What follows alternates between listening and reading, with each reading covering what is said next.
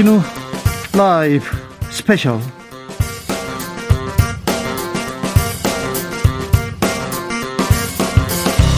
2022년 1월 8일 토요일입니다. 안녕하십니까. 주진우입니다. 토요일 이 시간은 일주일 동안 가장 중요한 일들 자, 정리하는 그런 시간입니다. 시사 일타 강사 두 분 모셨습니다. 양지열 변호사, 박진 변호사, 어서 오세요. 네, 안녕하세요. 네, 안녕하세요. 지금 이 방송 영상으로도 만나보실 수 있습니다. 네, 그렇습니다. 지금 바로 유튜브에서 주진우 라이브 검색하시고 영상으로도 만나보시기 바랍니다. 박지훈 변호사님, 청취자들을 위한 선물도 준비했죠? 네. 자, 어디서 뭐 하시면서 이 방송 듣고 계시는지 조사 한번 해보도록 하겠습니다. 청취 위치 인증해 주신 분들 중에 세 분을 추첨해서 3만 원 상당의 모바일 교환권을 선물로 드리겠습니다. 모바일 교환권입니다. 네. 막 바꾸셔도 됩니다. 네. 어디로 보내면 됩니까? 카카오톡 플러스 친구에서 주진우 라이브 검색하시고 친구 추가한 다음에 메시지를 바로 보내주시면 됩니다. 주진우 라이브 스페셜 본격적으로 시작해 보겠습니다. 놓쳐서는 안 되는 중요한 소식들 너무 많았어요. 어지러웠습니다. 그런데 어우 아침, 점심, 저녁으로 달라, 다릅니다. 심지어 저녁 먹다가도 한쪽에서는 저거 양 뭐다 이렇게 욕하고 저기서는 뭐 얘기하다가 또 껴안고 있습니다. 그저. 울고 이게 누구 장단에 이거 춤을 춰야 되는 건지 하루 사이에 일어난 일이라고 믿어지지가 않을 정도로 아니요 30분 사이에도 여기에선 욕하고 여기에선 울고 있다니까요. 누가 보기에 약간은 그래서 사랑 싸움 하는 거 아니냐. 왜? 사랑, 이거는 사랑은 아닌 것 같아요. 아니 연인들이 흔히 다투다가 울고 뭐 울다가 또 끌어안고 그러잖아요. 너무 복잡하시죠? 너무 어지러우시죠? 그러니 가만히 계시고요. 저희가 쭉 정리하겠습니다. 그럼 쭉 듣기만 하시면 됩니다. 자, 이번 주에 말말말 만나보겠습니다. 첫 번째 말말말의 주인공은 단연 국민의힘 윤석열 후보였습니다. 아우, 연, 윤석열 후보. 몇 달 전이 아닙니다. 몇 달 전이 아니고 불과 며칠 전에 그냥 대선 두 달 남았는데 선대위 해산하고 김종인 위원장 아웃 이렇게 네 그리고 실무형으로 가겠다고 얘기했습니다. 아차 아주 오래전 얘기가 아니고요 이번 주에 있었던 얘기입니다. 잠깐 듣고 가볼까요? 지금까지 해온 것과 다른 모습으로 다시 시작하겠습니다. 오늘부로 선거대책위원회를 해산하겠습니다. 매머드라 불렸고 민심을 제대로 파악하지 못한 지금까지 선거 캠페인에 잘못된 부분을 인정하, 인정하고 다시 바로 잡겠습니다. 또 저와 가까운 분들이 선대위에 영향을 미친다는 국민들의 우려도 잘 알고 있습니다. 앞으로 그런 걱정 끼치지 않겠습니다. 1월 5일 수요일 오전 기자회견이었습니다. 김종인 위원장과는 이별이었습니다. 이별했는데 김종인 위원장이 또 가만히 있는 분은 아니시잖아요. 네, 바로 방송에 인터뷰를 했습니다. 네. 김종인 위원장이 좀 주목할 만한 좀 얘기를 했는데 예컨대 영입 인사들 뭐 신지혜 씨라든지 전혀 몰랐다 영입이 네. 자기가 제대로 보고받은 적이 거의 없다. 그래서 네. 패싱 당한 거 아니냐 네. 이런 얘기가 좀 나오고 있고요. 네. 근데 이제 우리가 지금 아 너무 뭐 많이 많은 일들이 이제 일어나다 보니까 이게 일주일 상간 일어난 일로 사실은 느껴지지가 않는데 예. 결국 해체를 한 다음에 다시 어, 선대위를 구성을 하면서 했는데 달라진 건 전 딱 하나 같아요. 네. 김종인 위원장만 없어진 것 같아요. 나머지는 뭐 큰 차이는 없어 보이거든요. 지금 왜 박준 변호사가 달라진 게 크게 없냐라는 얘기를 하냐면 사실 이 김종인 위원장 같은 경우는 이제 윤석열 후보가 기자회견을 통해서 선대위를 해체하겠다는 발표를 하기 전에 내가 알아서 물러나겠다라고 하고 물러났고 그다음부터 이제 계속 각종 방송에 출연을 하셔서 네. 아니 나 지금 선대위 도와주러 갔더니 다 자기들이 이렇게 다 꾸려놓고 하면서도 뭐 사람 들어오는 것도 모르고 후보가 어디 뭐3% TV 나가는 것도 몰랐다 네. 이렇게 얘기를 했는데 잠깐만 그러면 김종인 위원장이 그렇게 안에서 할 일이 딱히, 딱히 없었고 어차피 윤석열 후보 중심으로 움직였었다라면 지금 기자회견 해가면서 선대위 해체하고 뭐저 효율적으로 작은 숫자로 움직이겠다고 하는 게 뭐가 달라지는 거지? 의미가 있느냐. 그러니까 공식화 시키는 거 외에 크게 달라지는 게 있는 건가? 이런 질문이 바로 떠오르는 거죠. 그리고 김종인 말고 넘어야 될 산이 하나 더 있었습니다. 이준석. 이준석. 예. 그제 목요일이었는데 의원청, 의원총회 그리고 보좌관들이 모여가지고 이준석 대표 그만해라 물러나라 사퇴해라 이렇게 압박했습니다. 참 무슨 일이 있었을까요? 그제 의원총회 현장으로 가보겠습니다.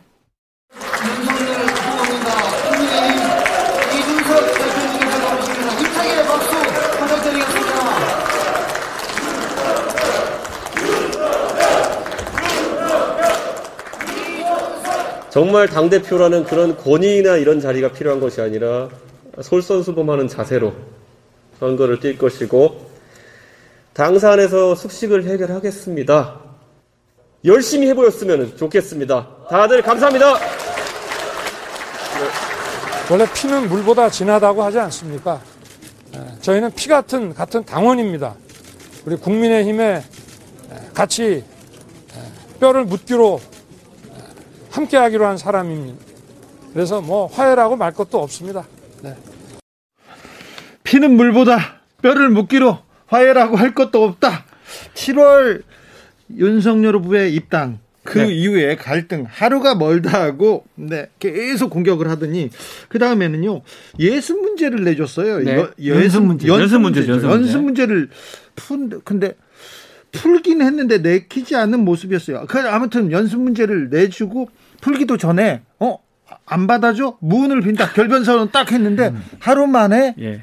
하루 만에 사퇴 요구가 있고 그 다음에는 오 이게 갑자기 지금 너무나 급박하게 별 갑자기 지금 돌아가서. 손잡고 와가지고 뭐 뼈를 묶기로 자 뭐- 결론은 해피엔딩처럼 보이는데요. 네. 수요일 5일 날 수요일 목요일 6일 조금 정리가 필요해요. 네. 수요일 날 연습 문제를 권영세 이제 신임 선대 본부장한테 줬다라고 했는데 그날 밤에 바로 SNS에 이준 대표는 연습 문제 거부됐다라고 네. 해서 아주 결별하는 모양새를 보였는데 결별 선언은였어요. 7일 그러니까 6일 날 목요일 날 오전에 윤석열 후보가 여의도 앞에서 인사하는 모습이 포착이 됐습니다. 네. 이게 아마 연습 문제가 아닌가 되는데 그 연습 문제를 풀고 있는 것처럼 보이지만 이준석 대표는 냉담아 아주 냉, 냉랭했었고요. 내키지 않는 모습이었다. 않는 모습이었고 네. 그러다 보니까 의총이 열리면서 이준석 대표의 사퇴가 요구되고 뭐 욕이라든지 양 땡땡 여러 가지 얘기들이 일어났는데 의총에 공개하니 공개하지 않니 하면서 의총에 이준석 대표가 직접 나서서 뭐 발언 같은 걸 하고요. 그래서 아주 극단으로 치닫는 것처럼 보였는데 결과론적으로 윤석열 후보가 그 의총에 참석을 하면서 하야하는 모습이고요. 그 이후에 이준석 대표 직접 운전하는 전기차를 타고 윤 후보 같이 그 평택에 그 소방관 빈소까지 가는 모습까지 이게 하루에 일어난 일인데요. 네. 거의 한 1년 정도 아니면 그렇죠. 한달 이상 걸린 것 같아요. 근데 양 변호사님 이제 둘이 손 맞잡고 껴안았어요. 포옹했어요. 이제 갈등은 사라진 겁니까? 일단 지금 얘기했던 걸 보면 이 윤석 대표가 밖에 나와서 발언했던 부분들이 당의 중진 의원들이라든가 윤석열 후보 측 관계자들 입장에서 봤을 때는 굉장히 불쾌하게 받아들였을 얘기들 좀 많이 했어요. 어, 그렇죠. 무언을 빈다 이거 안철수 대표에게 한 얘기 저 아니었습니까? 약간 또 약간, 약간 좀 비아냥- 비하하는 그런 네. 느낌도 있었고 그리고 연습 문제라는 것도 아무리 대표라고는 하지만 지금 권영세 지금 의원 같은 경우 거의 뭐 여- 사선 의원이고 중진 중에 중진이니까 아니 대표라고 하지만 저런 식으로 얘기해도 되나? 그리고 방송에서도 윤석열 후보의 지금 선거 활동 같은 걸 좀 비판하는 듯한 목소리를 내니까 굉장히 감정적으로 서로 안 좋았던 겁니다. 그러다가 결국에는 이제 그 지금 국민의힘 당원 당규상으로 실제로 당 대표를 사퇴시킬 수 있는 방법은 없어요. 네. 그런데도 불구하고 감정적으로 나서다 보니까 의원들이 도저히 그만 못 두고 못 보겠다라는 의미에서 사퇴 의결까지 하려고 했던 건데 근데 이게 가다 보니까 거기서 그런 식으로 충돌을 해서 끝나버리면 선거 두 달 앞두고 너무 위기거든요. 이거는 정적으로 봤었을 때는 당 대표인 이준석 예, 대표 입장에서도 그리고 후보인 입장에서도 이거 무사히 못 넘기면 선거가 정말 흔들릴 수 있다는 판단을 선거를 넘어서서 각자의 정치적 입지 자체가 흔들릴 수 있다는 판단을 한 것 같아요. 그러니까 제가 이렇게 말씀드린 이유는 뭐냐면 화해를 한다고 했는데 화해의 배경이 그런 이유, 그러니까 정치적인 이유 말고는 실제 양쪽이 달라진 게 안 찾아져 보여요. 그러니까 어쩔 수 없이 손을 잡은 것처럼 지금까지 보인단 말이에요. 뭐가 달라지는데 화해를 냈지? 예컨대 우리가 법, 법률 얘기는 할 필요는 없지만 화해가 됐으면 서로 서로 주고받는 게 있, 었으면이 화해가 의미가 있다고 예를 그렇죠. 들어서 윤핵관들 네. 이준석 대표 요구는 뭐 시종일관 유- 비슷해 유사합니다. 그 윤핵관들을 배제해 달라고 하는데 뭐 지금 보면 이, 이철규인가요? 뭐 그대로 지금 다 임명이 되는 모양새거든요. 배제된 게 하나도 없고요. 그러니까 서로 서로 요구 사항이 받아들여진 것도 없는데 껴안고 그리고 지금 이준 대표는 뭐 그 숙식 숙식을 뭐 거기서 한다고 하는데 역할 분담도 정확하게 없습니다. 없어요. 그냥 있는 그대로 해서 아 도저히 이대로는 이런 모습 보여줘서는 안 되겠다는 것밖에 공통점이 없어요. 그 저희가 봤을 때는 저희는 이제 그 내면이라든지 화해를 했다 그러면 뭘 주고받았는지를 좀 봐야 되는데 지금 양, 양 변호사 지적하는 것처럼 어떤 것도 주고받은 게 없어 보이거든요. 네. 그러니까 또 다시 얘기를 하지만 울산 해동 또 지금 이거 또 다른 어떤 갈등의 요소는 좀 상조돼 있는 거 아니냐. 이, 이준석. 대표가 세 번째 도망가면 당 대표에서 사퇴하겠다고 이렇게 얘기했는데 세 번째 가출 아우 잘 모르겠습니다. 그런데요. 두 변호사님 이준석 대표가 꺼내든 출근길 인사 당 당사에서 쑥식하겠다 이거 2012년에 김무성 전 대표가 보여준 선거 전략인데 사실은 이거 80년대 선거 전략인데요. 예전부터 계속해서 나왔었죠. 그리고 국회에서 그렇게 머무르고 있다는 게 어찌 보면 좀 옛날식 모습인 것 같아요. 그러니까 이준석 대표가 보여왔던 좀 젊은 세대로서의 기민하고 특히 이제 네트워크에서 강세를 보여왔지 않습니까? 네. 이것과 당 국회에서 숙식하는 것과는 전혀 상관이 없는 모습인 거거든요.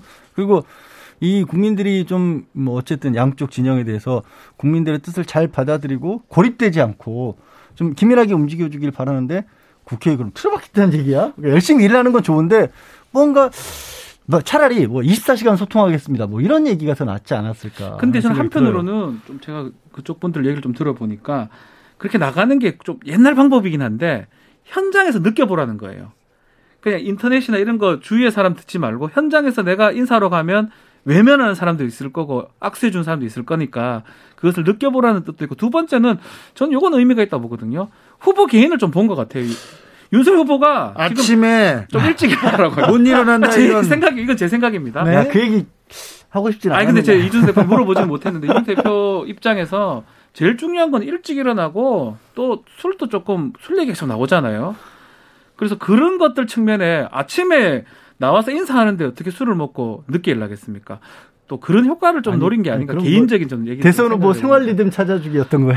잘 모르겠지만 그 그게 아니고는 굳이 옛날 90년대, 2000년대의 선거운동 방식이 맞는 맞진 맞진 않거든요. 저도 한. 가지는 동감을 해요. 지금 말씀하신 것 중에서 윤석열 후보가 직접 현장에 나와서 그냥 지나다니는 우리의 국민들과 일대일로 마주치면서 좀 체감을 해, 피부로 느껴봐라. 아, 이 취지까지는 공감해요. 아니 근데 그 전에도 만나고는 다녔잖아요. 근데 지- 지지자들을 만났잖아요. 지각하고. 지지자들이 모여 있는 곳에 느지막이 이렇게 가서 이렇게 손 한번 흔들어주고 그렇죠. 이런 게 더 많았기 때문에 그렇지 않은 정말 허허벌판에 한번 서봐라. 이런 취지는 저도 좀 필요할 것 같습니다. 대선이 60여일 남았는데 정말 정권 교체라는 대의 명분 국민의힘의 대의 명분 안에 윤 후보 그리고 이 대표 아, 계속 이렇게 화해하고 협력할 수 있을지 좀 지켜보겠습니다. 주변에서도 주변에서는 우려가 좀 많아요. 아니, 아까 말씀드렸다시피 저희가 둘이 예. 공통적으로 싶은 게 뭔가 특별한 이유가 보이지 않는 상황에서 표면적으로 봉합했다. 예, 그러니까 봉합. 내부가 달라진 건 아직까지 아무것도 없고 그 달라지겠다는 결과물 같은 것들을 보여준 게 없기 때문에 그럼 이제 앞으로 한 1, 2주 정도 음. 과연 어떻게 두 사람이 달라진 모습을 보여줄 거에 따라서 어, 국민 여론이 많이 움직이지 않을까 지켜봐야 될 싶어요. 것 같아요. 지켜볼까요? 불안한 봉합. 그런데요. 그 봉합 이전에 청년들이 많이 화가 났다고 합니다. 왜 그런지 윤석열 후보한테 폰석열이라는 별명까지 생겼는데 무슨 소린지 들어볼까요? 후보님이 나오신다고 들었는데 후보님은 대체 언제 나와서 답변하시는 건가요? 아, 아, 그렇게 그러면 인사말만 제 이- 이걸 스피커폰하면 인사말 하실 수 있죠. 후보님이 직접 후보님께서 이 스피커폰 통해서 여러분들에게 인사드리겠습니다. 박수 가십시오, 후보님. 새해 복 많이 받으세요, 여러분들. 오늘 제가 거기 가야 되는데 당사에 저 무슨 긴급한 일이 있어서 못 뵀습니다. 우리 청년들과 함께 하는 것입니다. 예, 우리 다 같이 뜁시다. 예, 감사합니다. 박수. 아니 청년 얘기 듣겠다고 그런 거 아니에요 후보가 직접? 청년 얘기 듣겠다고 한 거 아니야? 후보가 직접? 그런데 정신 못 차렸네. 뒤에 욕설이 빠졌네요. 아, 그래요? 욕설도 그거 있어요. 방송- K- 어떻게 참 예, 그거 KBS 공영방송입니다. 네. 그, 그거 들으면 속이 좀 그렇습니다. 아, 욕설까지 나왔어요? 예. 분위기 험악했네요. 뭐, 근데 문제가 분위기가 험악했는데 그런 얘기들이 나오니까 마이크를 꺼버립니다. 그분들의 목소리는. 네. 그러니까 사실 쓴소리를 다 듣겠습니다 해놓고 비난하는 목소리 하니까 꺼버렸거든요. 아, 그래요? 예, 그게 또 하나 저 대표로 차단하고 꼭 예. 이게 뭐지? 그건 정말 그냥 보여주기야라는 생각이 들게 만들었고 초반에 권성동 의원 목소리인데요. 이게 뭐냐면 청년들이 이제 이 화상 원격 화상회의란 300명 가량이 모인 겁니다. 다 현장이 아니라. 네. 근데 아니 대표가 나와야 청년과의 간담회를 할 텐데 왜 후보가 안 보이냐라고 지적을 하니까 아 그래요 잠깐만 기다리십시오 하더니 권성동 의원이 휴대전화를 연결을 해서 바로 이 스피커폰으로 했는데 그날 오전에 아까 얘기했던 선대위 해체를 하면서 윤석열 후보가 어, 뭐, 권성동이나 이렇게 뭐, 윤한홍 의원이나 이렇게 윤핵관으로 꼽히는 분들 실제로 이제 영향력 발휘 못 하는 거냐. 다 라고 사퇴했다. 했더니 아, 사퇴했고 뭐 떨어졌기 때문에 영향력 발휘 못 합니다라고 했거든요. 근데 현장에서 문제가 생기니까 권성동 의원이 잠깐만요. 의문으로 바꿔드릴게요. 바로 연결한 거예요. 핵관이네. 그러면 습관이죠, 예. 이게 어떻게 떨어진 거예요. 그래서 네. 아니 오전에 있던 얘기가 지금 오후에 바로 틀려진 건가 이런 얘기가 나온 거죠 바로. 차라리 직책을 보유하고 하는 게 낫죠. 똑같잖아요. 직책은 음. 빠졌지만 결국은 그 일을 수행을 하고 있고 대표 아니, 후보랑 아주 적극적으로 연결된다는 측면이 있었고요. 사실은 지금 2030 이 부분에 대해서 국민의힘이 좀 아픈 부분인데 그 아픈 부분이 적나라하게 드러난 게 아닌가 생각이 그렇죠. 듭니다. 정신 못 차렸다고 그 네. 얘기했잖아요. 선대위 내용 과정에서 정신이 없을 수 있어요. 근데 네. 선대위에서 전략도 없고 너무 정신줄을 놓은 것 같아요. 그렇죠. 또 그 이후에 이 주최를 했던 박성중 의원이 또 해, 해명하는 것도 사실은 좀 문제가 됐거든요. 이게 음. 네. 너무 기- 기사가 뉴스가 많다 보니까 그 부분은 주목은 못 받았는데 네.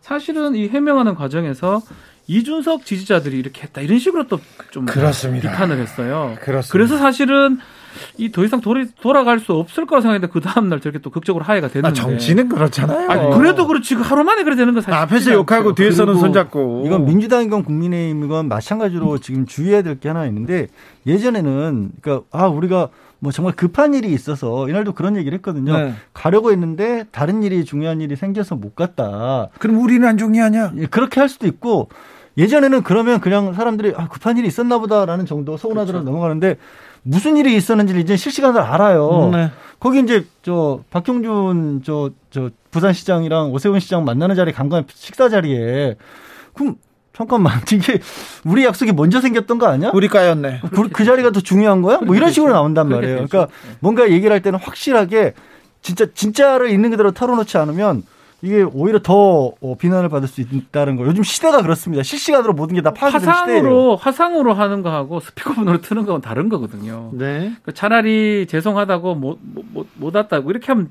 오히려 나을 건데 그렇죠. 스피커폰을 틀었고 그게 경성동 또저 의원이었고 뭐 이런 것들이 젊은 층한테는 뭐 반감을 샀을 것 같고요. 보좌역 뭐 그만둔다는 분도 있었죠. 거기다가 욕까지 이제 왔기 때문에 좀 큰 일로 보이는데 어쨌든 다른 것 때문에 묻혔긴 묻혔습니다. 큰 일이었는지 몰라도 바로 윤석열 후보가 사과했습니다. 청년 여러분께 깊이 사과한다고 바로 사과하는 걸 보면 어 이거 이거는 잘못했어. 그건 좀 저는 인식했나 봐요. 그래서 극적인 화해의 어떤 계기가 이것도 하나 있다고 저는 보거든요. 그래요? 아니 저는 뭐 이준석 대표하고 이제 껴안고 이제 어, 평택 가고 이런 모습을 보였는데 이 전날에 있었던 이, 이 이른바 폰성열 논란 이게 어, 윤석열 후보 입장에서 상당히 충격으로 받아들였지 않았을까 저는 개인적으로 그렇게 봅니다. 충격까지 이렇게 생각해서 하셨을까요? 그런데요. 네. 이준석 대표 주변에서 이준석 대표 사퇴하면 안 된다 하면서 청년 민심 다 돌아선다, 돌아선다 그랬는데 이준석 대표는 청년을 대표하는 대표하는 사람이고 이준석 대표가 돌아왔으니 청년 민심도 돌아갑니까? 이준석 대표에게 윤석열 후보가 얼마만큼의 권한을 넘기느냐인 겁니다. 이준석 대표가 실제로 활동할 수 있고 이준석 대표를 주변에서 지원을 해주고 그렇게 해서 국민의힘에 정말로 아 이준석 대표가 활발하게 활동하고 그 사람이 원하는 스타일이라는 게 있잖아요. 선거운동도 그런 것들을 하게 해주네. 라는 모습이 보여지면 청년들이 다시 생각을 할 것이고 그게 아니라 아니 저 사람이 포옹을 했는데 여전히 이준석 대표 혼자 다니고 있네? 라면 더 안 좋죠. 이게 선거가요. 산수가 아니에요. 고도의 수, 수학입니다. 어, 미적분 함수 이런 게 포함 뭐 저는 잘 못하지만 산수처럼 신재를 부르면 여성이 들어올 거고 이준석을 부르면 이, 20대 남자가 들어올 거고 뭐 이수정 교수를 부르면 뭐가 될 거고 김민정 교수를 하면 중 뭐중 이렇게 그게- 계산해가 될 일이 아니에요. 그게 받아들이지 무슨. 어린이입니까? 근데 그렇게 했던 것 같고요. 이준석이 나가면 또 20대 남자가 같이 나갈 거다. 또 돌았으니까 다 돌을 것이다. 무슨 아기 같은 소리입니까? 20대 남성이 너 너를 대표하는 사람이 누구냐? 그러면 이준석이요. 그렇게 얘기하는 분이 얼마나 거의 있을까요? 없을 것 같은데요. 제가 네. 봤을 때는. 그런데요. 신지혜 전 부위원장이 됐죠. 네. 신지혜는 나갔습니다. 네. 이수정 위원장도 나갔습니다. 다 나갔으면 선대 해체됐으니까요. 입당을 했던 건 아니니까 네. 그 준- 소속돼 있던 새시대 준비위원회에서 위원장도 빠져버렸고 그렇죠. 거기가 다 했다고 이수정, 안 했었어요. 예, 이수정 네. 공동선대위원장이었던 거는 선대위가 해체됐으니까 자리가 없어진 거예요. 이제 근데 다시 다 돌아달라 얘기하지 않을까요? 글쎄 시, 일단 신재 전 부위원장은 그러기 어려울 것 같아요. 그렇죠. 왜냐하면 주변에서 이제 국민의힘 의원들이 약간 공개적으로 입당 저희가 함께 했던 게 잘못이었다는 식으로 얘기를 해버렸고 또 신재 부위원장이 나가면서 했던 말이 아니 들어와서 보니까 국민의힘 내부에서의 나이를 공격이 더 심했다. 그걸 못 넘었다. 이수정 교수도 비슷한 얘기했잖아요. 그러니까 그 돌아오기가 좀 어려워져 버렸어요. 그런데요, 여기에 또 변수가 있습니다. 김민전 교수. 아. 김민정 교수는 어떻게 될까요? 계속해서 이준석 대표 그리고 뭐뭐 접대 뭐 다른 논란까지도 이제 해명하라 당 대표 자격 없다고 계속 얘기했지 않습니까?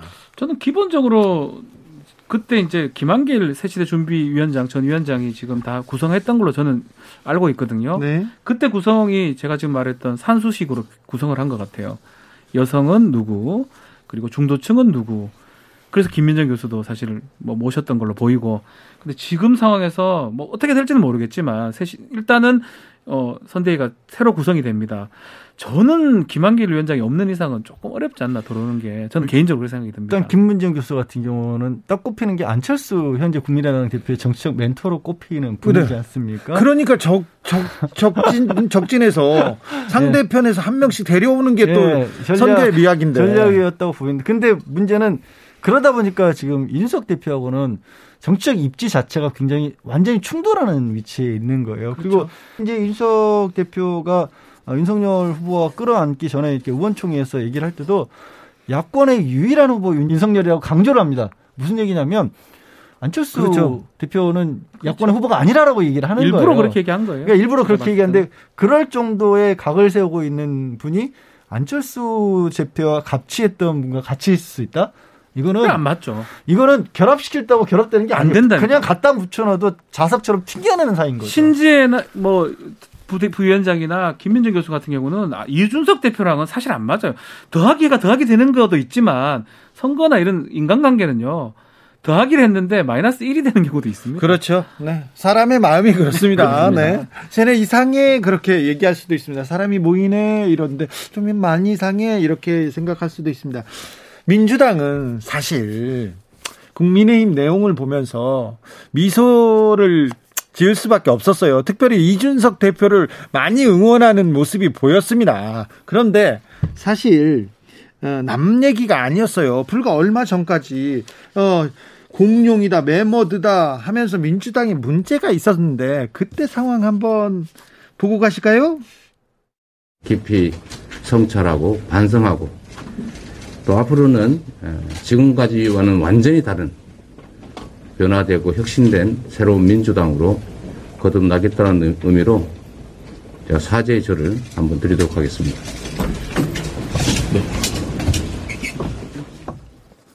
그 당시만 해도 사과 제명 다 반성한다, 사과한다, 사죄한다 계속 그러고 다녔었어요. 민주당도. 근데 민주당과 조금 한 40일 정도 저 앞서서 민주당이 이런 일을 겪었고 지난 11월이었습니다. 네, 구조로 놓고 보면 비슷해 보이는 부분이 있어요. 뭐냐면 민주당도 메머드라는 얘기를, 네. 얘기를 한 것처럼 선대위가 크게는 근데 제대로 작동하지 않는다라는 건데 근데 그 다음부터 내용이 좀 달라지는 게 이재명 후보가 중심이 돼서 그때 나왔던 캐치프레이즈가 이재명의 민주당이다. 그래서 네. 이재명 후보를 중심으로 해서 굉장히 기민하게 움직이는 쪽으로 슬림화를 했고 슬림화하고 민주당에서는 이재명 주변 예. 핵심 관계다. 이혁관들이 서로- 당, 어, 선거를 잡고 끌고 나가 달라 이렇게 얘기했잖아요. 네, 그렇게 해서 자연스럽게 움직이는 모습을 보여줬는데 윤석열 후보가 지금 이게 뭐 선대 해체 발표까지는 했지만 이런 지적들을 하는 거죠.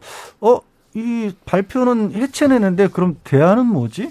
가안 나온 거예요, 지금. 예. 물론 지금 뭐 선- 선거 본부장이라든가 총장은 임명을 했습니다만 어, 한꺼번에 같이 물러나는 것 같았던 김기현 원내대표 같은 경우 다 지시 다시 들어왔고. 들어와 버렸고 나머지 인선 구성관이 얘기하는 걸 봐도 어차피 핵심 관계자로 보이던 사람들이 다시 권영세? 이철규 핵심 관계자였잖아요. 그러니까 아니 그럼 뭐 해체를 하긴 했는데 달라진 게 뭐야? 게다가 아까 말씀드렸다시피 김종인 위원장 어차피 일 못 하고 있었다면서 그러면 이게 후보 중심으로 기민하게 움직이는 게 아니라 이게 뭔가 선대위 내에서 삐걱대다가 삐걱대는 그 두 어떻게 큰 뭉치 중에 한 뭉치가 그냥 떨어져 나갔구나. 재편성이 아니라 떨어져 나갔구나. 이렇게밖에 안 되는 거예요. 김종인. 위원장 입장으로는 어이 나만 아웃된 거 아니야? 지금 이렇게. 그래 보여요. 사실은 그래 보이고. 근데 민주당도 뭐, 뭐 미소는 짓지만 그렇게 좋아 보이지 않는 게 네. 탁탁 치고 나갈 상황인데 그게 치고 나가는지는 못하는 그렇죠. 모양새거든요. 윤석열 후보의 네. 지지율 뚝뚝 떨어졌는데 그게 다 안철수 지지율이- 쪽으로 가는 것 같고요. 그러니까요. 그런 모습이 뭐 데드라인 뭐 이런 dead cross. 어, dead cross 얘기를 했는데 글쎄요 우리 뭐 40% 30 몇 퍼센트 박스권에 이런 얘기를 많이 하는데 실제로 보면 이제 뭐 그게 뭐 그대로 적용되지는 않겠지만 이 문재인 대통령이 2017년에 받았던 표가 41% 41%대죠. 지금 그런 거기 때문에 안심을 할 상황은 절대 아닌. 아니에요. 그러면 전혀 아니죠. 그러면 민주당 선대위 민주당 의원들 웃고 다니던데 그럴 때가 아닙니다. 웃을, 웃을 수도 없고 속으로는 속도 좀 탈 거예요. 이제 뭐 어차피 좀 극적으로 하해가 되는 모양새니까 국민의힘이 네, 그래서 좀 힘들 겁니다. 어, 민주당 내부에서도 우리가 잘한 모습, 우리가 유능한 모습을 보여줘야 된다. 그렇죠. 지금껏 김건희 씨의 희생과 윤석열의 헌신 말고 뭐가 우리를 민주당을 지금 키우냐. 딱 그게 정답이에요. 아, 그걸로 두- 지금 된 거잖아요. 두 분의 희생과 헌신 덕분에 민주당이 올라간 거예요. 그리고 이준석 대표의 아. 그, 그 결기. 뭐. 아, 그렇죠. 네. 그래서 민주당에서도 좀 어, 다시, 다시 뛰는 모습 보여줘야 됩니다. 겸손하게 음. 국민들 앞에서 국민들한테 우리가 더, 우리가 이런 공약으로 어떻게 이 나라를 끌고 나가겠다는 얘기를 해야 됩니다. 그 모습을 보여주고, 보여주고 경쟁을 해야죠. 저기 국민의힘도 마찬가지고요. 이제 토론도 좀 활발하게 진행되고 그럴 테니 이런 공론의 장이 이루어지기를 좀 바래 보겠습니다. 토론 좀 보고 싶습니다. 그렇죠. 한다고 했으니 한다고 했으니까요. 네. 한다고 했으니까요. 한다고 했으니까 보자고요. 인터뷰도 좀 하고 한다고 했으니 보자고요. 자, 다음 말 말할 주인공은 이상돈 중앙도의 중앙대 명예 교수입니다. 아, 이상돈 중앙대 명예 교수는 음, 김종인 위원장과 함께 그리고 어, 국민의힘 전신 국민의힘 사람들과 함께 어, 박근혜 전 대통령 선대위에서 중요한 역할을 하면서 그 선거 운동을 치렀, 치렀습니다. 그래서 다 잘 안다고 하는데 그래서 김종인, 윤석열 이 준석에 대한 모든 사람에 대한 평을 이렇게 쭉 화요일 훅 인터뷰에서 했습니다. 이렇게 해서는 안 된다. 김종인 위원장도 비슷한 얘기했습니다. 그러면서 윤 후보한테 선대위가 해준 대로 연기해달라. 이렇게 주문했다 언급했는데 이 부분은 국민이 보기에는 정- 정말 조금 어 좀 납득이 안 됩니다. 그거는 이렇게 몇 사람들이 얘기하면서 우리 이렇게 해야 되겠다 하고 사석에서 그냥 하는 얘기지. 그걸 공개적으로 말하게 되면 이 후보가 완전히 그냥 이거 뭐가 됩니까? 후보의 권위는 땅에 떨어지죠. 이미 땅에 떨어졌어요. 땅에 떨어진 거 더 떨어뜨린 거죠, 완전히. 그래서 이거는 저 김종인 박사가 굉장히 경솔하게 발언을 한 거고 뭐 담을 수도 없고 뭐 이게 뭐 이게 온통 화제가 이거잖아요. 네. 아니 예전에도 미국에서도 그렇고 영화에서도 그렇고 영화에 대해서는 또 교수님도 지적해 주셨습니다. 어, 레이건 대통령 얘기도 하면서 어, 원래 대선 후 주자들은 이렇게 연기를 했다 이런 얘기도 합니다. 국민의힘에서는. 아 근데 그 그거는 잘 모르는 얘기고 로나ल्드 레이건 대통령은 그 단순한 배우가 아닙니다. 그 자기 자신의 문장을 얼마나 잘 쓰고 네. 육필로 쓴 책이 나오고 역대 대통령 중에서 육필로 글을 제일 많이 쓴 사람이 로널드 레이건이에요. 네. 야, 그건, 그건 그 사람들이 거기 그러니까 아무것도 몰라. 거기 내가 볼 때는 그 모르는 얘기고. 네. 에, 그, 에, 저기, 로널드 레이건은 자기 기본적인 철학을 갖고 있던 사람이고, 모든 걸, 어, 모든 그 분야를 다 자- 자기가, 섹터를 자기가 이렇게 모아서 80년에 선거에 승리를 했죠. 네. 지금 뭐, 이 영화 본 사람도 있을까 모르겠는데, 네. 그 덴젤 와싱턴과 메릴 스트립이 주연한 그 Manchurian Candidate, 그러니까 Manchurian 후보라는 영화가 있어요. 예. 그 1962년에 흑백으로 나왔던 영화를 리메이크 한 건데, 네. 대충 스토리는 그거예요. 이 Manchurian은 뭐냐 그러면은, 원래 1960년 영화가 한국 전쟁 때그 중공군한테 포위돼서 세뇌를 당해가지고서 미국에 들어와서 일종의 sleeping cell, 숨어 있는 그 공산권의 간첩이 돼서 그 사람이 에, 정계에 지- 진입하고 큰 역할을 하는 뭐 그런 스토리예요. 근데 예. 이것을 2004년에 리메이크 했는데 그것도 패턴은 바뀌었는데 거기 보면은 이게 2004년 영화에서는 이 이라크 전쟁에서 어, 전공을 세우고 기억 상실했는데 그게 명예문장을 받고 그걸로 해서 하원 의원이 되고 부통령까지 해도 부통령 당선이 됩니다. 근데 네. 이 사람은 기억이 조작된 것을 본인은 몰라서 자기 어머니 상원 의원이 시키는 대로 따라해서 부총장까지 됐어요. 근데 예. 이제 그것을 에, 나중에 이제 자기 기억이 잘못된 거를 알게 돼서 마지막에 파국이 일어나서 결국에는 에, 자기가 총을 맞고 죽는 거고 이제 거대한 음모가 실패하는데 이게 뭐냐 그러면은 그래서 이제 영어 표현으로 그 Manchurian President 이렇게 부른 경우가 있어요. 네. 그래서 오바마 대통령을 갖다 공화당에서는 그 저건 그냥 배우고 배후가 따로 있다 해서 그 Manchurian President라고 불렀어요. 그, 네. 그 용어가 거기서 나온 거예요. 그런데 이것도 마찬가지로 뭐 대통령 후보나 후보는 그냥 아무것도 모르니까 내세우고 내가 뒤에서 시키는 대로 하겠다는 건꼭그 영화잖아요. 네. 그래서 내가 좀 그 영화 본거 새삼스럽다고 해서 오늘 내가 몇 글자 페, 페이스북에다가 적었죠. 네. 그걸 보신 모양이네요. 교수님. 네. 아, 그러면 이제 김종인 위원장은 어떻게 될까요? 이준석 대표는 어떻게 될까요? 나도 국민의힘은 어떻게 될까요? 어, 국민의힘이 이렇게까지 되고 나서 이렇게 반전을 또 하기는 상당히 좀 쉬- 쉽지가 않을까 이렇게 생각을 합니다. 줄리님께서 이상도님 정권 교체 여론 때문에 윤석열 후보가 된다고 하시잖아요. 정권 교체 여론이 워낙 높아서 네. 국민의힘이 절대적으로 유리한 상황이었습니다. 그런데 지금은 정권 교체 여론도 뚝뚝 떨어집니다. 네, 그러니까 이렇게까지 되리라는 것은 솔직히 누가 예상을 했습니까? 어, 이렇게까지 그냥 어, 전 그래서 이게 처음엔 그렇지만은 선거 임박하게 되면은 좀, 좀 줄죠. 네. 줄어서 가는데, 어, 이런 반전이 생기라는 것은 누구든 예상 못 했잖아요. 윤석열의 지지율이 떨어진 가장 결정적인 이유는 뭐라고 보시는지요?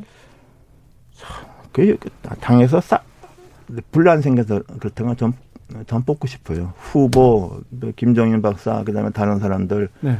아니, 그 사람들 무슨 언론에 나와서 하는 게 전부 저희들끼리 싸우는 얘기를 했잖아요. 한 그렇죠. 달, 한 달 동안. 네.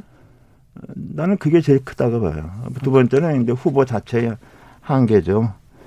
에, 그런데 설마니 뭐 이렇게까지 어, 급속하게 뭐 되리라고는 누가 예상했겠습니까? 네. 자기들도 예상 못했을 거예요. 아, 네. 어, 배우자 김건희 씨 문제가 큰 화제였는데 그것보다는 후보의 문제, 그것보다는 또 당내 갈등이 결정적인 이유였다. 당내에서 어, 김종인, 이준석 그리고 선대위 전혀 그 후보를 도와주지 않고 또 후보하고도 또 화합해서 목소리를 같이 내지도 못했습니다. 1719님께서 안철수 후보 지지율이 높아지면서 여야 모두 러브콜을 하고 있는데 만약 안철수 후보로 단일화 된다 해도 국힘에서 이거 검토하는 걸까요? 물어봅니다. 안철수 후보와 단일화는 어떻게 보십니까? 네, 그거 제가 지난번에 2017년 대선 때에도 안철수 후보가 이제 지지율이 높았잖아요. 네, 훨씬 높았죠. 어, 그, 그, 래지만 이제 그게 점차 좀 이렇게 줄어들었죠. 네. 그때 이제 단일화 문제 얘기했을 때 제가 어디서 뭐 에, 인터뷰할 때 그게 쉽지 않을 거다. 반문 연대가 쉽지 않을 거다. 왜냐? 나는 그 우리의 그 전통적인 보수 그다음에 영남에 기반을 둔그 그러니까 너무 쉽게 생각해서는 안 된다. 네. 그리고 대선에 지더라도 당이 살아야만 되지 않습니까? 네. 만일에 안철수 후보로 당시 단일화 했다 하더라도 네. 그러면 선거에 이기느냐? 나는 그건 그렇지 않다고 봐요. 네. 그렇게 되면 그냥 그 당이 그냥 무너지는 거잖아요. 네. 그 홍준표 대표, 홍준표 대표가 2등을 해서 그 당을 살렸지 않습니까? 네. 그 똑같은 게 난 지금도 좀 그런 정서가 있다고 봐서 그리고 단일화가 이렇게 이게 너무 인위적인 거고 이렇게 더 이상 그런 감동도 나는 좀 없고 일단 그게 하기가 어렵다고 봅니다.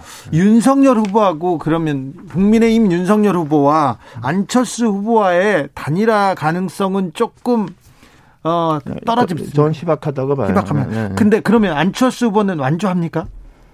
어, 지금 이제 그 지지율이 15%가 되느냐 안 되느냐 그걸 보겠죠. 왜? 네. 15% 되면은 비용을 회수할 수 있고 예. 10% 미만이면 이게 안 되는 거죠. 네. 근데 이제 지금 이제 그걸 그걸 보고 있다고 생각해요. 예. 그러니까 15%가 넘 아, 쭉 나오면은 그 단독으로 밀고 나갈 수가 있죠. 예. 그러면 지금 그러면 윤석열 후보도 나오고 안철수 후보도 어 같이 레이스를 펼치는 그런 모습이 보- 될 가능성이 그런 높습니까? 모습이 되면 뭐 선거는 뭐 2017년 대선 비슷한 거죠. 예.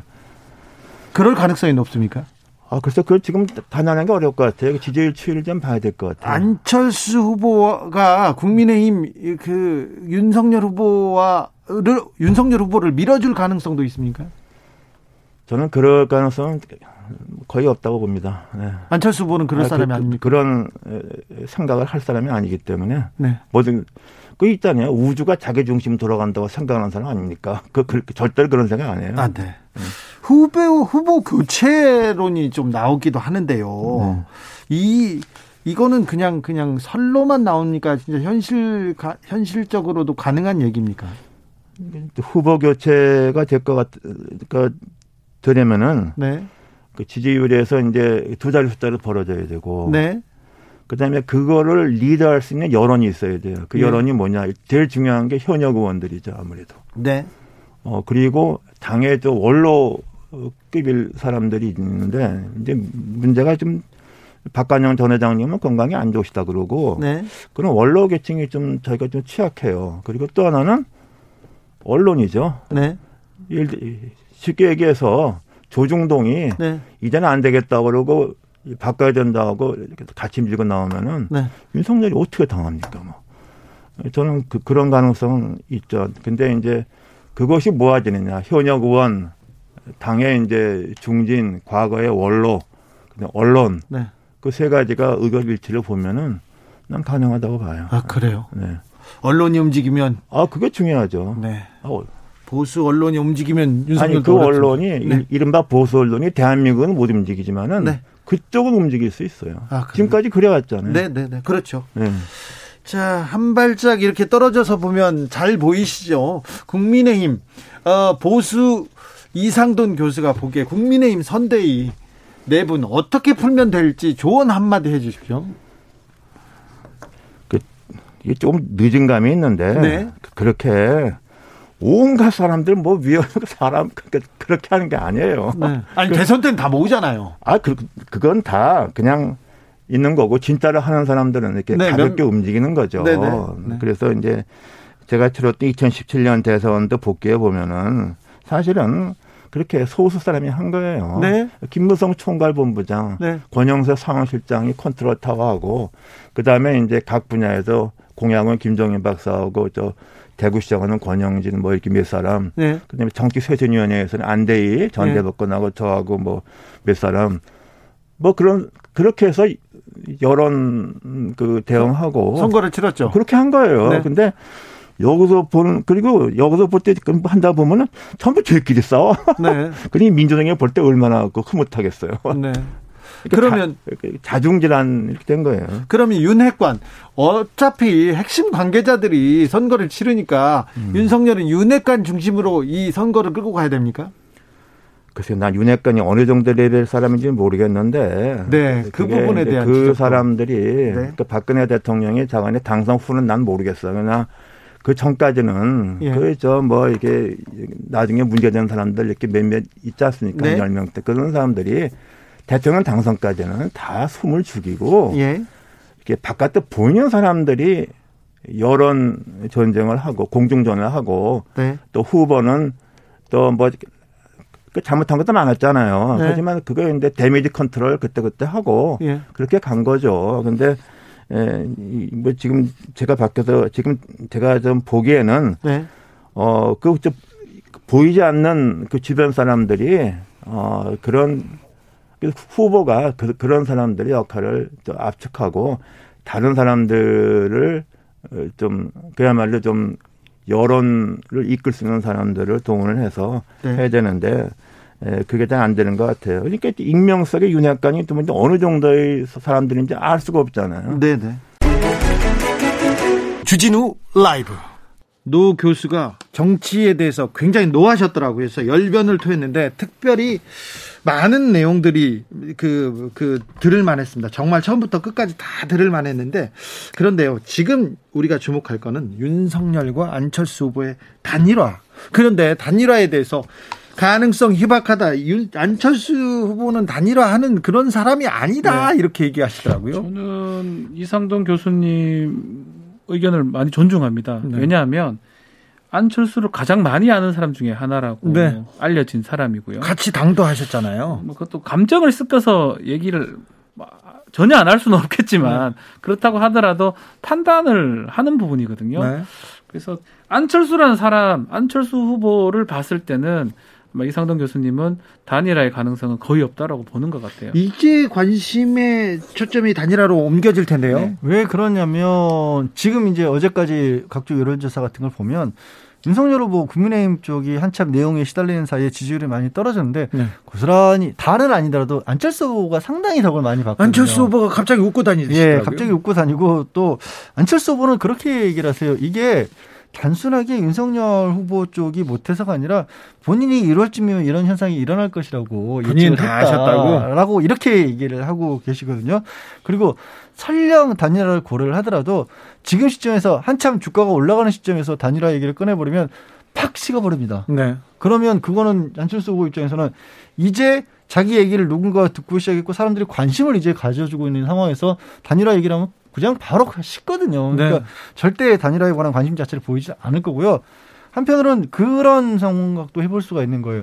이런 정도의 상황이 국민의힘이 내용을 잘 극복하고 전해받았던 지지를 회복하는 쪽으로 윤석열 후보가 간다면 모를까 그렇지 않게 될 경우에 안철수 후보가 지더라도 상당한 지분을 확보한 상태로 질 거거든요 대선에서 네. 그러면 차기 정도까지 생각해 볼 수가 있죠. 네. 근데 지금 여기서 그냥 어정쩡하게 양보하는 모습을 보여버리면 진짜 철수하셔야 돼요. 국민의힘에서 그렇죠. 안철수에 대한 공격이 시작될 텐데요. 그렇죠. 참 이상동 교수가 좀 언급을 좀 해주셨지만 결국은 잘해서 본인이 잘해서 오른 게 아니거든요. 반사적으로 윤석열 후보 거를 좀 받아갔던 모양새기도 하고 저는 또 변수 중에 하나 이준석 대표의 존재라고 봅니다. 아, 이준석 대표가 또 안철수 후보를 굉장히 또 그렇죠. 네. 의총에서 극적으로 하야하는 장면에서 우리 후보 윤석열 후보밖에 없다. 네. 그거는 사실은 단일 안 하겠다는 뜻입니다. 네. 그래서 공격을 아마 할 거고요.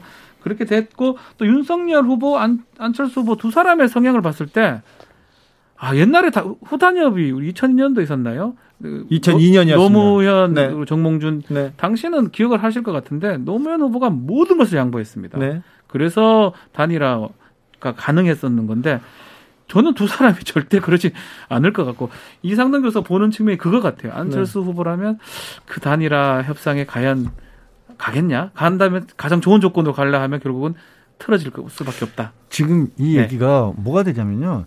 이준석 대표, 김정은 위원장도 사실은 안철수 후보의 지지율 자체를 아예 미미하게 만들어서 단일화를 굳이 하더, 하지 않더라도, 아니, 하더라도 손들고 들어오게 만드는 그렇죠. 그런 걸 노렸던 그런 상황이고, 예. 이준석 대표는 그런 어떤 자기의 어떤 주관을 바뀌지 않을 거예요. 네. 근데 윤석열 후보 주변에서는 그렇지 않을 수도 있어요. 네. 상당한 인물이고 중도층을 끌어오는데 김정인 위원장까지 나간 마당에 안철수라는 자원이 대시할 만한 필요하다고 생각을 하고 끌어들이려고 하면 여기서 국민의힘 당내에서 안철수 후보의 이저 단일을 놓고 국민의힘 내부에서 또 충돌이 생기는 거예요. 그래서 시너지가 아니라 데미지가 나는 네. 그런 그러니까, 네. 단일화가 될 안철수 수도 있기 후보가 때문에 결국엔 국민의힘의 내용을 또 일으킬 수도 있다는 거예요. 가능성도 네. 있죠. 알겠습니다. 안철수 변수를 국민의힘에서는 어떻게 다스릴지 한번 지켜보겠습니다. 안철수와의 단일화, 윤석열과 안철수 이거 화학적으로 좀 케미가 발생할까요? 아주 중요한 관심사가 되고 있습니다. 여러분께서는 지금 주진우 라이브 스페셜을 듣고 계십니다. 주진우 라이브 스페셜 다음 말말말의 주인공은 박근령 전 육영재단 이사장입니다. 대선에 출마하셨어요. 그런데 이번 대선에 박근혜 변수가 어느 정도 영향을 미칠지 이 부분에 대해서 저희가 월요일 날 모셔서 이야기 나눠봤습니다. 박근혜 전 대통령이 사면됐습니다. 어, 어, 이 사면 어떻게 보셨어요? 아, 뭐, 하여튼 우선 이렇게 그 고뇌에 찬 네. 어, 많은 그 문, 어, 문재인 대통령의 지- 많은 그 지지자분들의 네. 에, 반대를 무릅쓰고 네. 어, 참 고뇌에 찬 결단을 내려주신 에, 에, 문재인 대통령께 이 자리를 빌어서 다시 한번 에, 감사를 드립니다. 네. 네. 아, 그동안 너무 그냥 건강 상태가 네. 안 좋다는 얘기만 막 들려와서 네. 또 지병이 있으셨잖아요. 네. 뭐, 네, 부신 기능 저하증이라든가 또 회전근 파열 수술도 완치가 좀 잘 안 됐다는 얘기가 있고 그래서 네. 어, 정기적으로 병원에 가셨지만 그래서 항상 우리가 밖에서 발 동동 구르면서 많이 걱정을 했는데 네. 이렇게 중요할 때 사면 조치를 해주신 거에 대해서 정말 감사한 마음입니다. 박전 네. 대통령 건강이 많이 안 좋습니까? 네. 그래서 그, 뭐, 나오시기, 그러니까 사면 발표되기 전까지는. 병원에 계셨죠. 네. 그, 어, 아예 밥을 드시기, 드시질 못해서 뭐, 링거, 예. 링게를 맞고 그러셨는데, 사면 발표가 딱 되면서, 음. 아, 이제 그, 미음 같은 걸 드셨다고 그래요. 아, 네. 네, 그러다가 이제 24일쯤이죠. 네. 그리고는 이제 31일 이제 확정됐잖아요. 네. 그때부터는 이제 아침이나 점심에는 이제 죽을 드시고 네. 그다음에 이제 어, 저녁은 그 저기 진밥으로 좀 드시기 시작했다는. 아, 그래요? 네, 그러나 지금 문제는 그 의사 선생님들이 그 여러 그 저기 분야의 전문의가 같이 치료를 네 개 분야라고 알고 있는데요. 네. 뭐 정형외과, 정신과, 또 치과, 또 이번에 내과까지 같이 이분들이 합동으로 이렇게 진료를 하신다는 걸 듣고 아, 건강 상태가 어느 정도인지를 미루어서 짐작할 수 있다 이렇게 말씀드리고 싶습니다. 네. 박전 대통령이 책에서 네. 책에서 음, 옥중 서간집을 냈죠. 냈는데 이게 탄핵이 어, 탄핵 결정이 잘못됐다고 하고 유죄 판결도 부정했습니다. 음. 어, 구속에 대해서도 그렇고요. 근데 이 부분은 어떻게 보십니까? 뭐 그동안에 뭐 재판 거부도 하셨고 한 네. 분에 대해서 제가 이렇게 말씀을 드리는 게 외람되지만 네. 아마 이제 뭐 많은 그동안의 전문가들께서 뭐 기본 여건에 맞지 않았던 탄핵이라는 얘기를 많이 내놓으셨죠. 네. 그러니까 뭐 그중에 이제 통수권자는 그 사법심사 대상이 되지 않는다. 뭐 국회의원까지도 면책 특권이 있기 때문에 이제 그런 관점에서 말씀들을 많이 하셨는데 네. 저는 이제 뭘 무슨 말씀으로 대신하고 싶으냐 하면 어몇 년 전에 그 국회 대정부 질의에서 네. 어그 야당 의원 한 분이 그 박영수 특검이 박근혜 대통령 이 그 조사 과정에 그 증거가 차고 넘치는다고 했는데 네. 그뭐 나온 거 있습니까? 이랬을 때 그 당시에 제가 기억하기로는 김현웅 법무부 장관이셨던 것 같아요. 네네. 그분이 에, 없습니다. 이렇게 얘기를 하셨다는 거가 에, 좀 기- 기억에 남고요. 네. 또 이런 자리에서 외람된 말씀이지만 저는 VIP를 놓고 얘기할 때 박정희 대통령보다 위대한 사람은 박근혜 대통령이다. 그 이유는 또 나중에 아, 말씀드리고요. 그래요? 시간이 워낙 없는 프로기 때문에. 아니 괜찮습니다. 말씀하셔도 되는데. 네네. 그래서 그, 렇게 제가 이 얘기를 함으로써 네. 어, 보는 관점을 저한테 물어보셨으니까 알겠습니다. 예, 네. 예. 그렇게 이해해 주십시오. 예. 네. 박근영 대선 후보 이번에 대선 후보로 출마 출사표를 던지셨습니다. 음, 네네. 박근영도 박근혜 전 대통령만큼 훌륭하십니까? 저 말입니까? 네. 아, 이제 언, 형님만한 동생이 없지 않습니까? 네. 그 VIP님의, 우리 형님의 말하자면 그동안의 국민과 네. 에, 이렇게, 네, 나라만 위해서 이렇게 일하신 그, 에, 말하자면 정신을 이어서 저도 국민 통합에 네. 에, 주력해서 어, 저는 정치를 할 생각입니다. 알겠습니다. 네, 아무튼 아버지보다 언니가 뛰어나다. 어우, 저는 좀 깜짝 놀랐습니다. 네, 나중에 또 그럴 기회가 되면 네, 또 말씀해 주시면. 물어봐 주세요. 네. 박근혜 전 대통령이 향후 정치에도 정치에 어, 어떤 메시지를 낼 것이다 이렇게 얘기하는 사람들이 많은데 정치적으로 역할을 하시겠죠? 어, 뭐, 내신다고 모두 관측을 하니까, 네. 내신다는 것으로 저도 생각이 들지만, 네. 에, 또 감사하다는 인사도 직접 하시겠다 그랬잖아요. 네. 회복이 되면. 네. 에, 그동안에 하여튼 무슨 메시지를 내시더라도 그동안 아까 말씀드린 대로 나라와 국민을 위해서 일한 분이기 때문에 에, 어떤 국익을 위한 메시지 또 뭐 이렇게 정치권을 갈라치기 하는 메시지라든가 네. 그것이 아닌 에, 지금의 대통령께서도 어, 강조하시는 국민 통합을 위한 어떤 네. 그런 메시지일 것으로 저는 생각하고 많이 기대하고 있습니다. 네. 주진우 라이브. 제가 박근영 씨, 박근영 전 이사장을 오랫동안 취재했습니다. 어. 그리고 제가 박근혜 전 대통령 집안도 오랫동안 취재했는데요. 집에서 어 세 명의 자식 중에 유일하게 서울대 나왔다. 그리고 가장 명석하고 합리적이다. 이런 평가를 받습니다. 다 세간에서 오해를 하고 계신데 박근령 전 이사장을 가장 합리적인 사람이라고 집안 주변에서는 보고 있습니다. 어, 그러게요. 잘 몰랐던. 네, 몰랐죠? 네, 잘 몰랐죠. 그냥 오랫동안 알고 있습니다. 어, 네. 근데 아마 저기 박근혜 전 대통령 문제가 어, 크진 않더라도 네. 좀 critical 아주 중요한 굉장히 예민한 예민한 건드리기 참 다, 다루기 너무 굉장히 민감한. 문제가 될 네. 것 같아요. 이게 어쨌든 박빙의 싸움이 될 거기 때문에 윤석열 후보 입장에서는 좋은 그런 내용은 아니죠 절대로.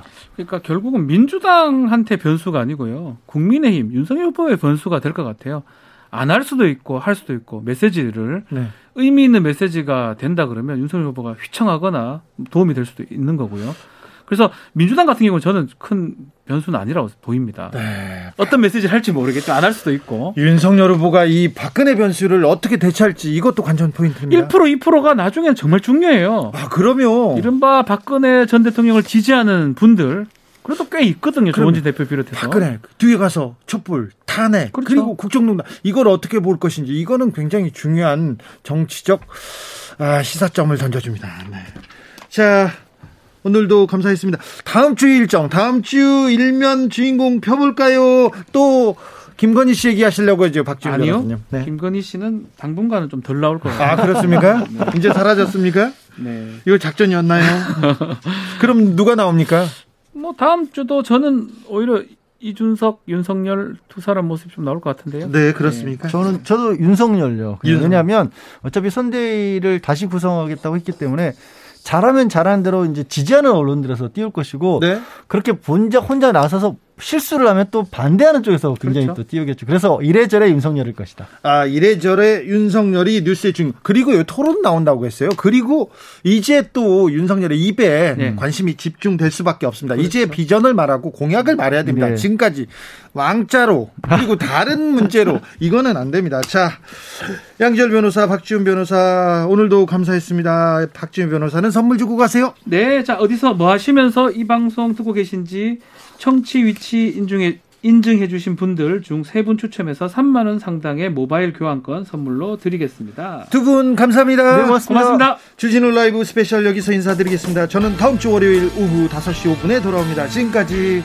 주진우였습니다.